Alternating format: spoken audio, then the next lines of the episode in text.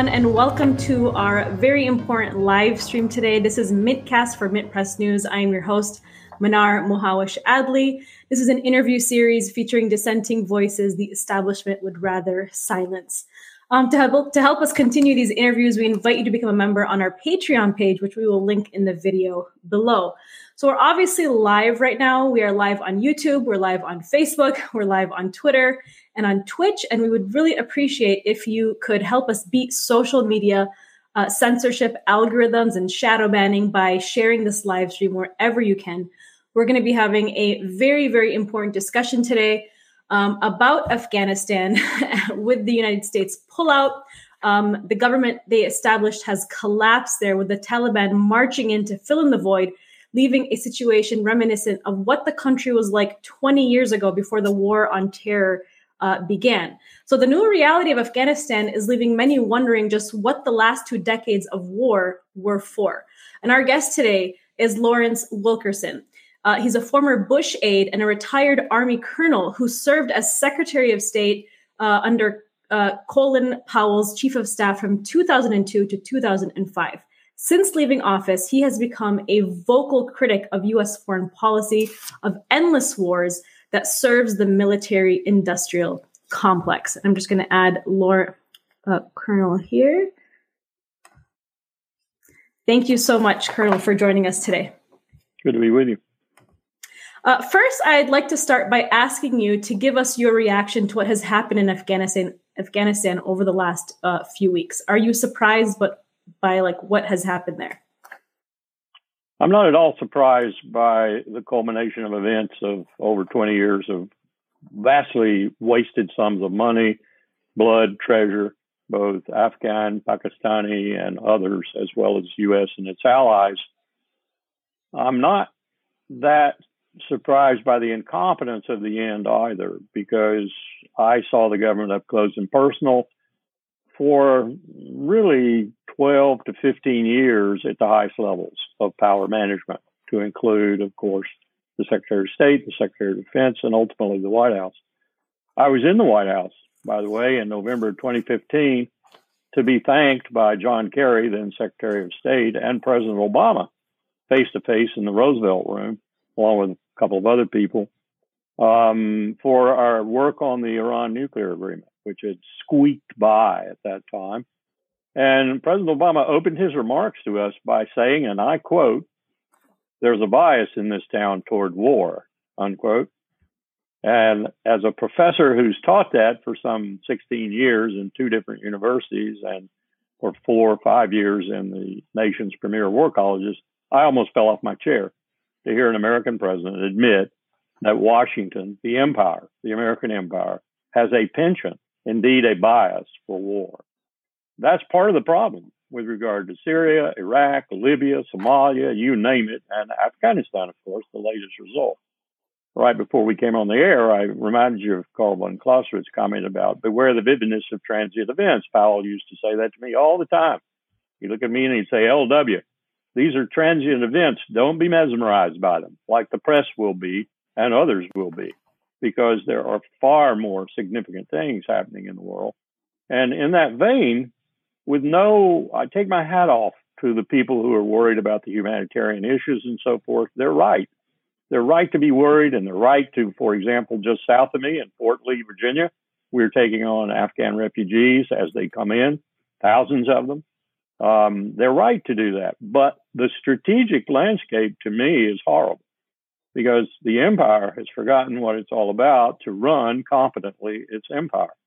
And we should not be leaving Afghanistan in the sense of strategic interest because there are significant strategic interests and they surround our presence in Afghanistan and would surround our presence anywhere in Central Asia. There are Pakistan's nuclear weapons, potentially the most unstable nuclear stockpile in the world. They are the Chinese interest in that region, its most formidable Belt Road initiative, penetrates that region significantly. And while I'm not against that, I'm not exactly going to sit back and watch it happen without wondering if it's uh, safe for the people who are participating in it. And then, thirdly, um, everyone's talking about a war with China. Well, if you're contemplating a war with China, which I'm not, I hope to heck it never happens. Um, I think the United States would lose. Um, but if you are contemplating a war with China, why would you abandon the only position you have on its westernmost flank? The only position you have. So the strategist in me, the military strategist in, strategist in me says, this is ridiculous. Why are we doing this? Stayed in Germany for half a century plus, stayed in Japan for half a century plus, stayed in Korea after 53 and the end of the war there for half a century plus, still there, of course. Um, so the humanitarian part of me says, good, good that this is over. You're ending it incompetently, but good that it's over. Uh, the strategist in me, I can't get away from it. I was trained as a military strategist, says, bad mistake. So I think those are two contradicting answers. And I think a lot of people listening to this are wondering what is the best route out of Afghanistan? How would the United States um, form peace in the region?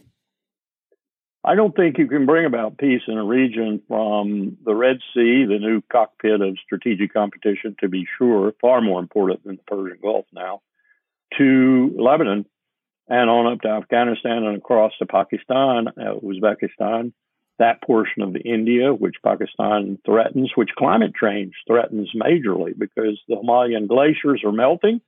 And we've already seen confrontation over the water that's left in Pakistan and Western India. We're going to see more of that. So I, I think we have done our level best, or worst, if you prefer, to destabilize the Levant right. and to destabilize all that region.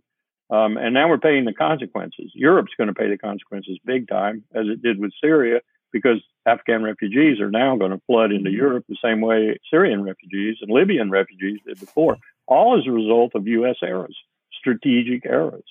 Um, so I don't know how to fix that. You certainly don't fix it with military power, though. And that's the only power that the United States seem to be able to use. So, in that respect, that Biden is backing away from that and I hope turning to diplomacy, economic and financial power, cultural power, informational power, and so forth, rather than the military is a good sign. But I'm not really, really optimistic in that regard because I have not seen from Blinken and Sullivan and others in this administration the kind of intellectual skill, the kind of strategic skills necessary to do that. Let me give you an example. Foreign Minister Wang Yi, State Councilor Wang Yi, I've known him since Richard Haass and I met with him in Beijing in 2001 and held policy planning talks with him and his deputy Cui Tiankai, who was later ambassador to the United States, waiting to see where they put Cui now. He's sort of just waiting around right now. Sergei Lavrov, whom I met with Colin Powell, very close, intimately, and one of the best diplomats in the world. Sergei doesn't care who's running Russia doesn't care if it's Vladimir Putin or Roy Medvedev or whomever. Um, what's happening is Sergei is, is, is working for the motherland, for Mother Russia, and he is a brilliant diplomat. So Wang Yi and Sergei have been running circles around Jake Sullivan and Antony Blinken, and for that matter, the rest of the Western world for weeks now, if not months. And that disturbs me because what we're seeing, for example, is Iran becoming a member of the SCO, the Security Cooperation Organization already in the, uh, uh, shall we say, the near abroad of China and Russia, already ready to do things with them.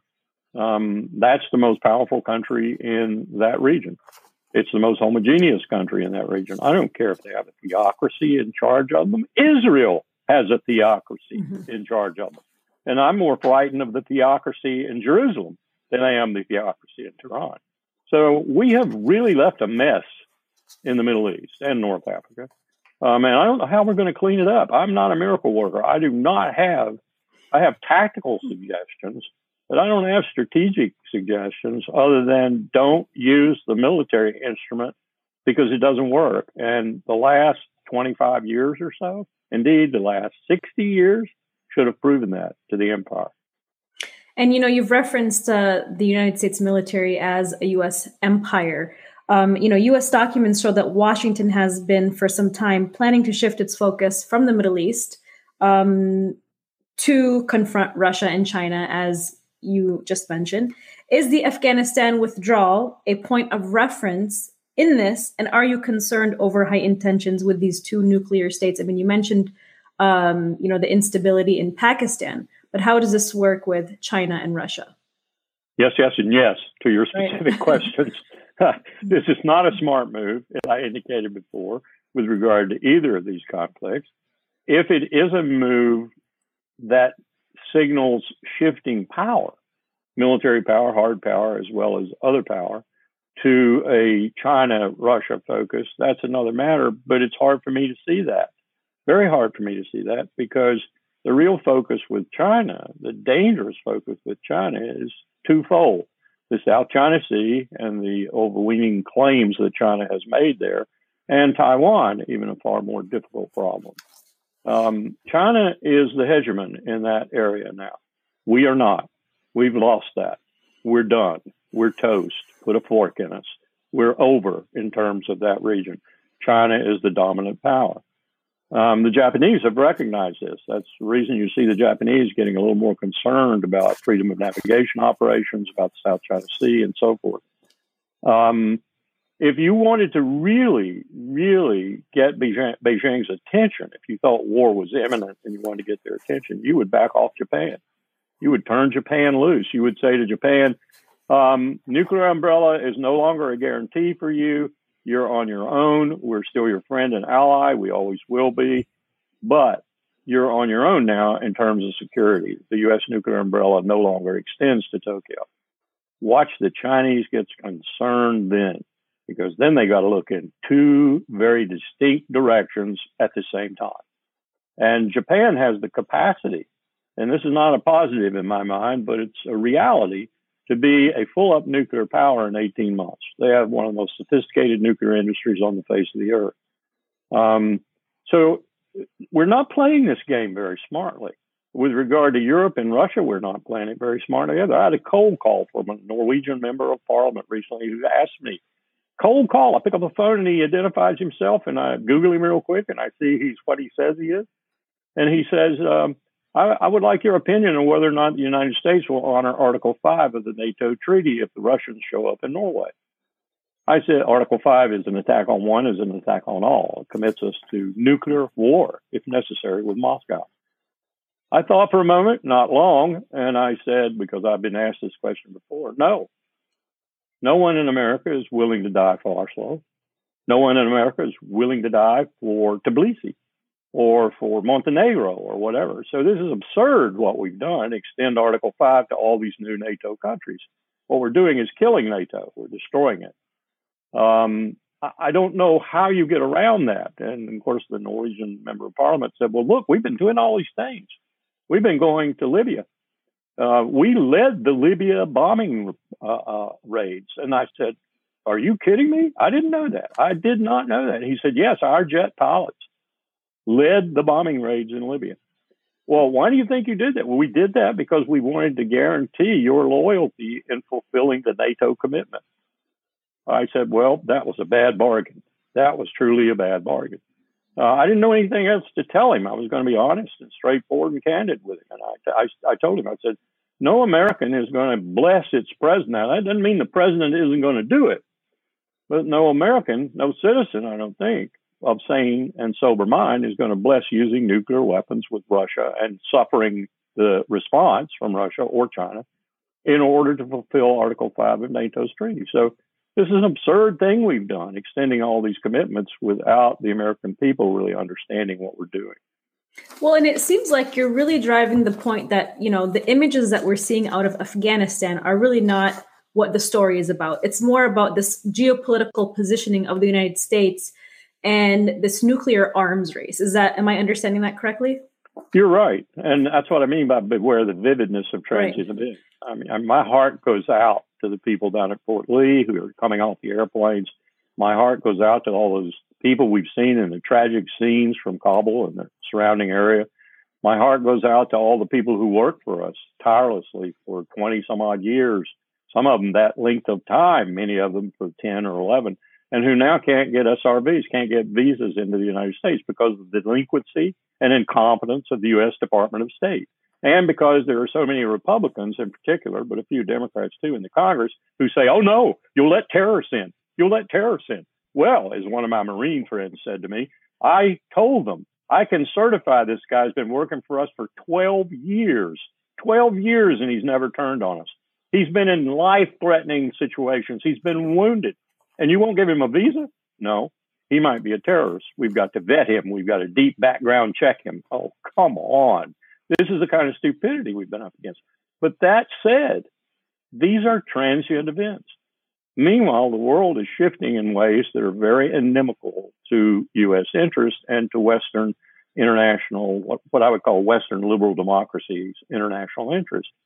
Um, Brexit, same thing. Brexit was a blow, a blow to all that we've built, we being all the Western allies and Japan over the past uh, 70 years.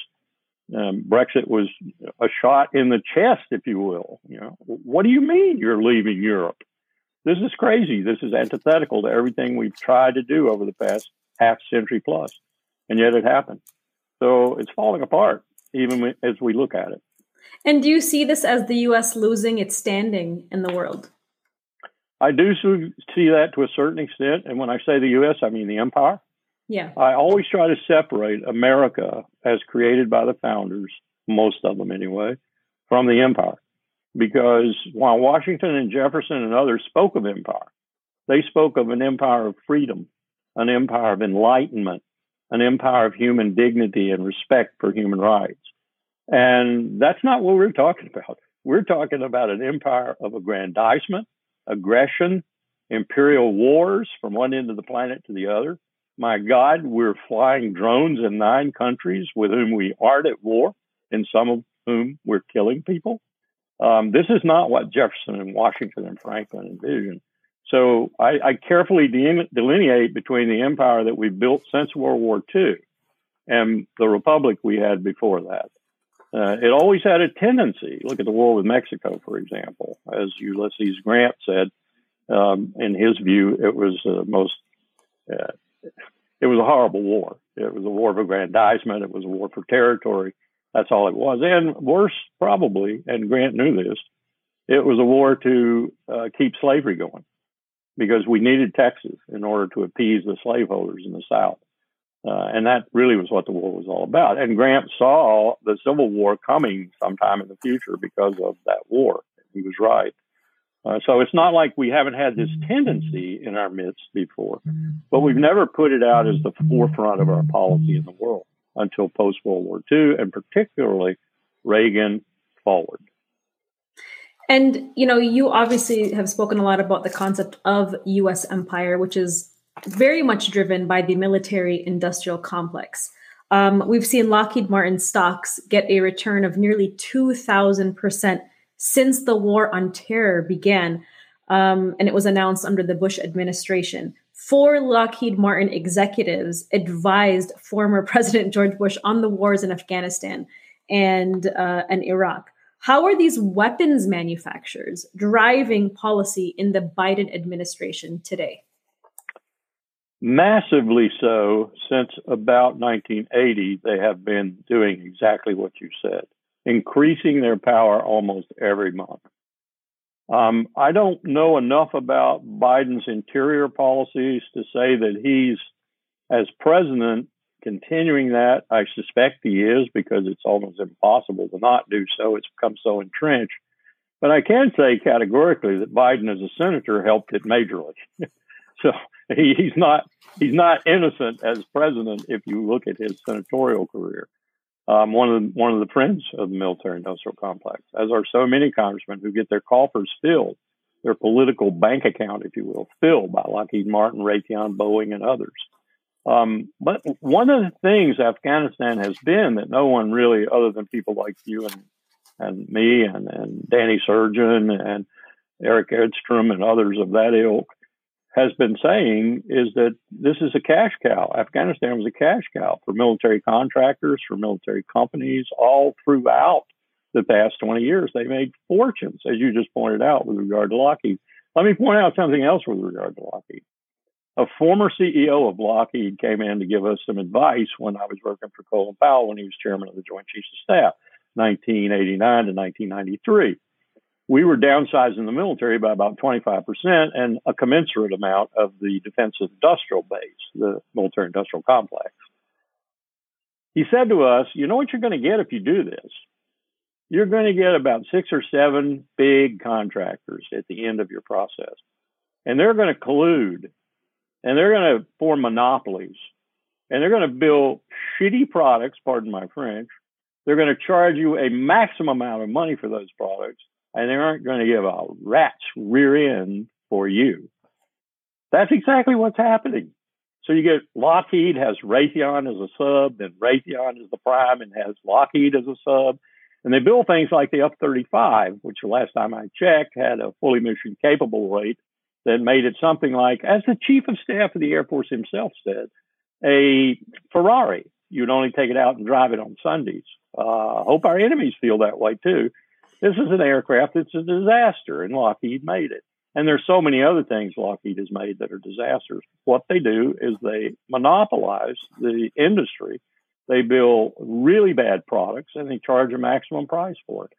And I'm so, I'm sad to say that most of the military leadership goes along with them because as soon as that leadership walks out the door of the Pentagon, they've got a six or a seven figure salary working for or on the advisory board or both of one of those defense contractors. It's it's a real thing we've set up here to destroy the empire, and it's eating away at the empire every day. And are there more people like you within government today that are speaking out against this military industrial complex and endless war? And do you think that they are effective? There are some. They usually wind up being, quote, whistleblowers, unquote, although today our whistleblower protection is so bad yeah. that most of them wind up going to jail. Um, I said to someone the other day, uh, someone who wants, I, I remember um, uh, this young man, Hale, who was tried in the court in Alexandria for letting secrets go about the drone program. And my son's a drone pilot for the United States Air Force, actually for the Tennessee Air National Guard. But he's brought to active duty a lot of times, especially when he has to use the drone in a way that's, uh, shall we say, offensive uh, in both senses of that term. Um, and so this guy Hale goes before the judge in Alexandria and he gets convicted. I think he was given four years. Um, and he says his only defense is that he wanted to stop the killing of innocent civilians. He was right. And the judge, the judge, showing his ignorance, says, well, you know, you should have gone to your boss. You should have gone to the inspector general. You shouldn't have gone public with those papers. I said two things would have happened if he'd gone public. One, nothing would have happened with regard to his complaint. I mean, if he hadn't gone public, nothing would have happened with regard to his complaint. And two, he'd have been punished. Uh, if you read Tom Mueller's book, Crisis of Conscience, Whistleblowing in an Age of Fraud, um, should have been read by every American. Then you'd understand what I'm talking about with regard to big pharma, big food, big oil, big military, all of them. We punish whistleblowers. We don't reward them. Right. Only occasionally do we reward them, and that's because they get us over the barrel and uh, like Bradley Birkenfeld and take $75 million away as the payment from the IRS for having given evidence that saved the IRS billions of dollars. Could have saved them a lot more had they gone over after all the people Bradley revealed. People like maybe a former president and his wife and others who are involved in this scam of hiding their money overseas and not paying taxes in, in the United States. It's become de rigueur to do that. If you're a billionaire, you don't pay much tax. So you mentioned that the United States right now, through the State Department and its immigration policy, is basically refusing to take in refugees um, because of you know suspecting people as being terrorists. Yet the United States is actively destroying entire countries, like we did in Libya, in Syria, and Afghanistan. Afghanistan specifically, um, you know, we created a refugee crisis of over 37 million people, and a lot of those people have flooded countries like Iran.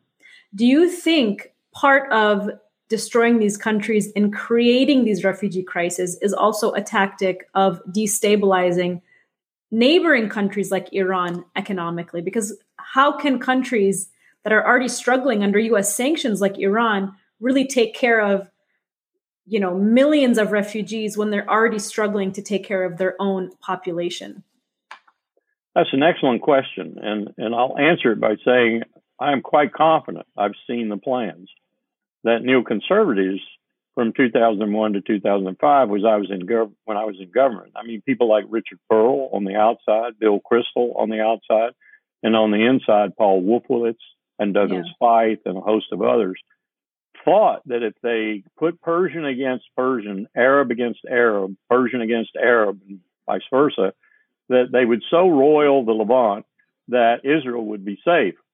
That was part of their strategy was to put it in flames, but let the flames not touch Israel. Let Israel sit there as a bastion of democracy and freedom and liberty and economic success while all these Arabs and Persians were killing each other. How's that worked out? I'd want to ask Jerusalem right now because I'd want to ask Bibi Netanyahu in particular because Bibi helped design this strategy. I think they've jeopardized Israel's future. In fact, I said the other day, I said publicly, I'm not sure Israel will be here in 25 years. Um, it, it, if it is here, it'll be an apartheid state. It won't be a democracy. It will be overwhelmingly authoritarian. It'll be a theocracy in that authoritarian, authoritarianism.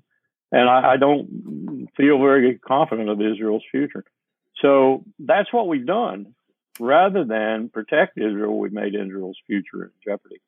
And that, but that was their plan was to destabilize the whole region.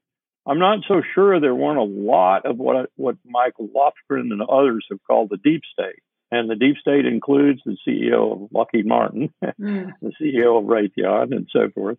Um, big food, big pharma, all these Monsanto, all these people who rape, pillage, and plunder the world from time to time. It includes them, and I'm not so sure they weren't complicit in this, at least not objecting, if not funding some of the things that were done.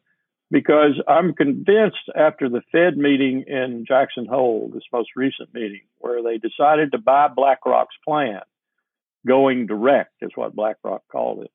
Well, going direct means cutting out the middle. Think about that for a minute. Now, they're really talking about banks and bankers and such, but what does cutting out the middle really mean in today's atmosphere, in today's jargon?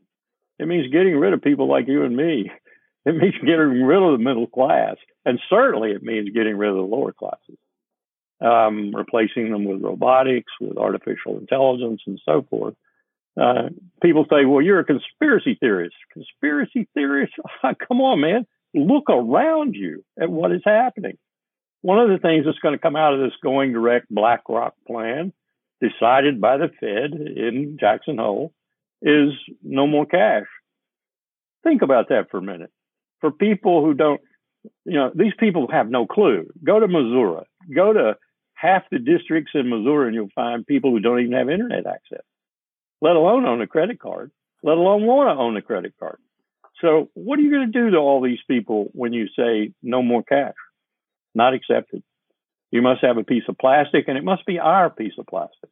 Or you must have a few Bitcoin or you must have this digital equivalent of what used to be currency and cash. Um, this is a, a very blatant attempt to get rid of some of us. And what better way to get rid of some of us than to have endless wars? Well, I think you just described uh, our heading into the techno tyranny state that we've talked about. um, yeah. And move, moving along into the cashless society is something that we've actually talked about at Mint Press um, especially uh, during this COVID pandemic. I mean, this is, um, you know, this is a, a time when the techno technocrats uh, are using the pandemic as an excuse to push these kinds of um, policies. Um, it was it was actually was actually thought of if you if you read yeah. The, the, the the archives, the reports. It was actually thought of by the Fed it was thought of in terms of because before they knew anything about the pandemic, it was thought of in terms of we need another 9/11 type event. Yeah, we need another yeah. deep crisis. Right, right, right. Whoa, right. and it came right along. Absolutely. No, there's no question that that's where we're headed now. And I just want to go back to Afghanistan because it's it's on it's in the hearts and minds of people right now, especially with all of these images coming out. And you're right, the mainstream corporate media is uh, romanticizing the war in Afghanistan by showing what I like to call like war porn, you know, with the yeah. images of, of the great of the, term. you know, the military personnel holding the babies. I mean, they're really just romanticizing uh, the military.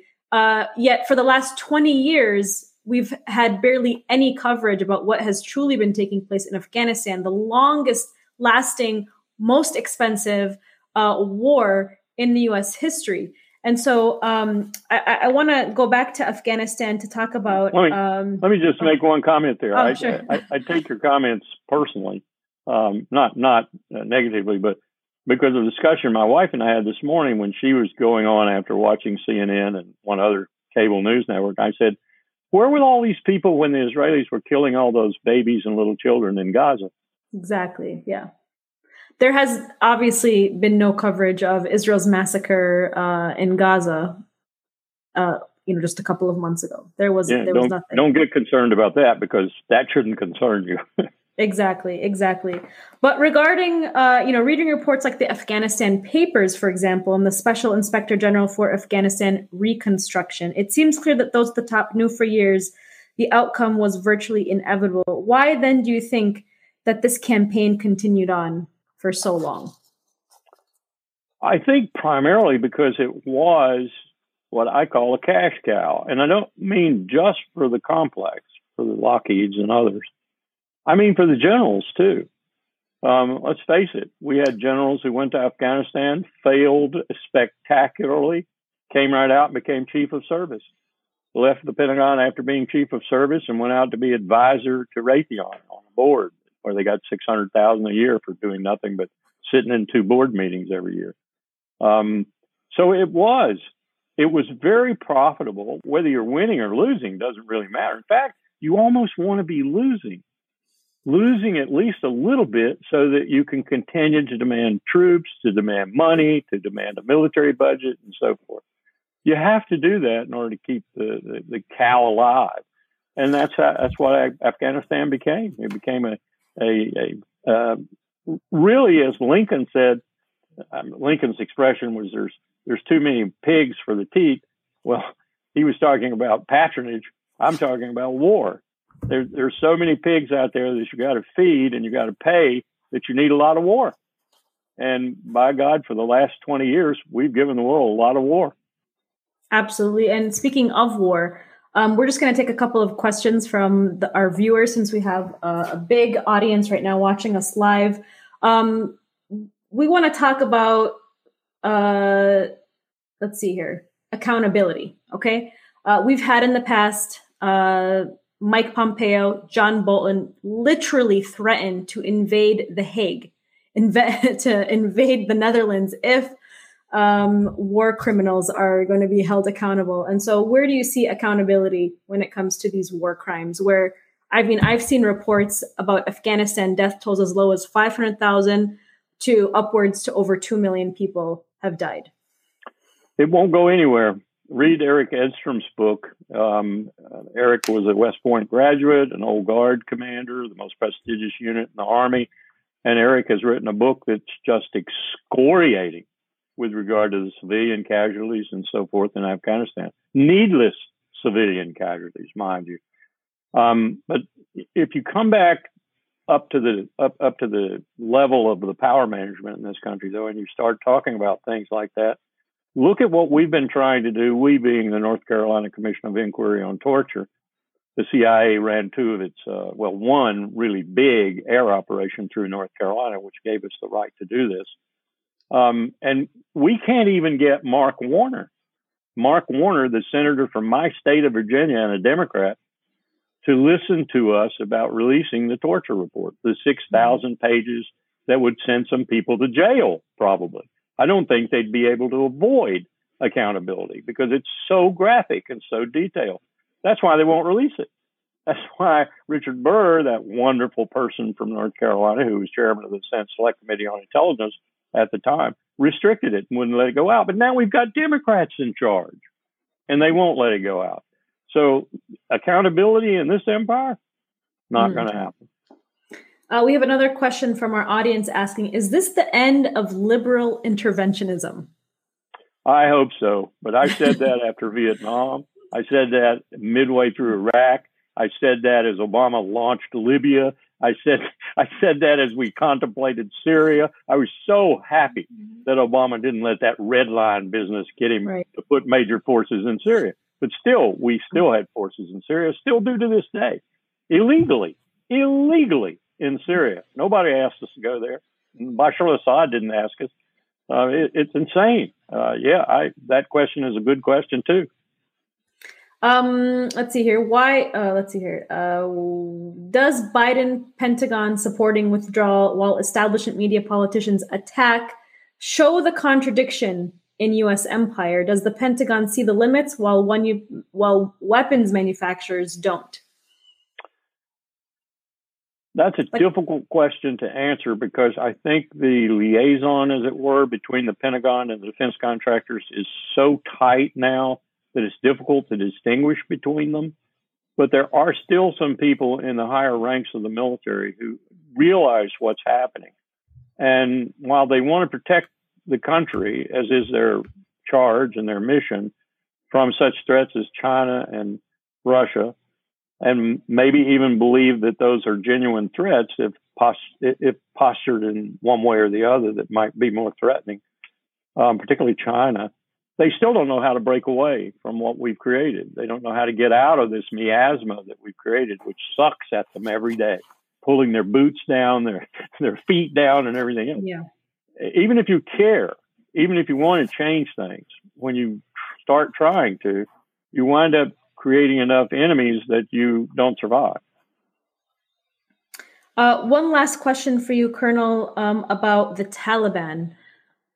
The Taliban that we're seeing within the media today is talking about women's rights and escalating tensions, yet the media is showing them through this light that they are uh, backwards and radical. I don't know what the truth is. What is your perspective on the Taliban today? Is this the same group that uh, you know, ruled, I guess, in the last. Is this the same group of Taliban with the same ideologies as 20 years ago, or is this? Are we seeing a new Taliban rule Afghanistan, and where are they headed? The only thing I have to base any real assessment on, and still it's sort of scientific wild ass guessing, as we used to say in the military, is the talks with uh, Khalilzad, Zal Khalilzad.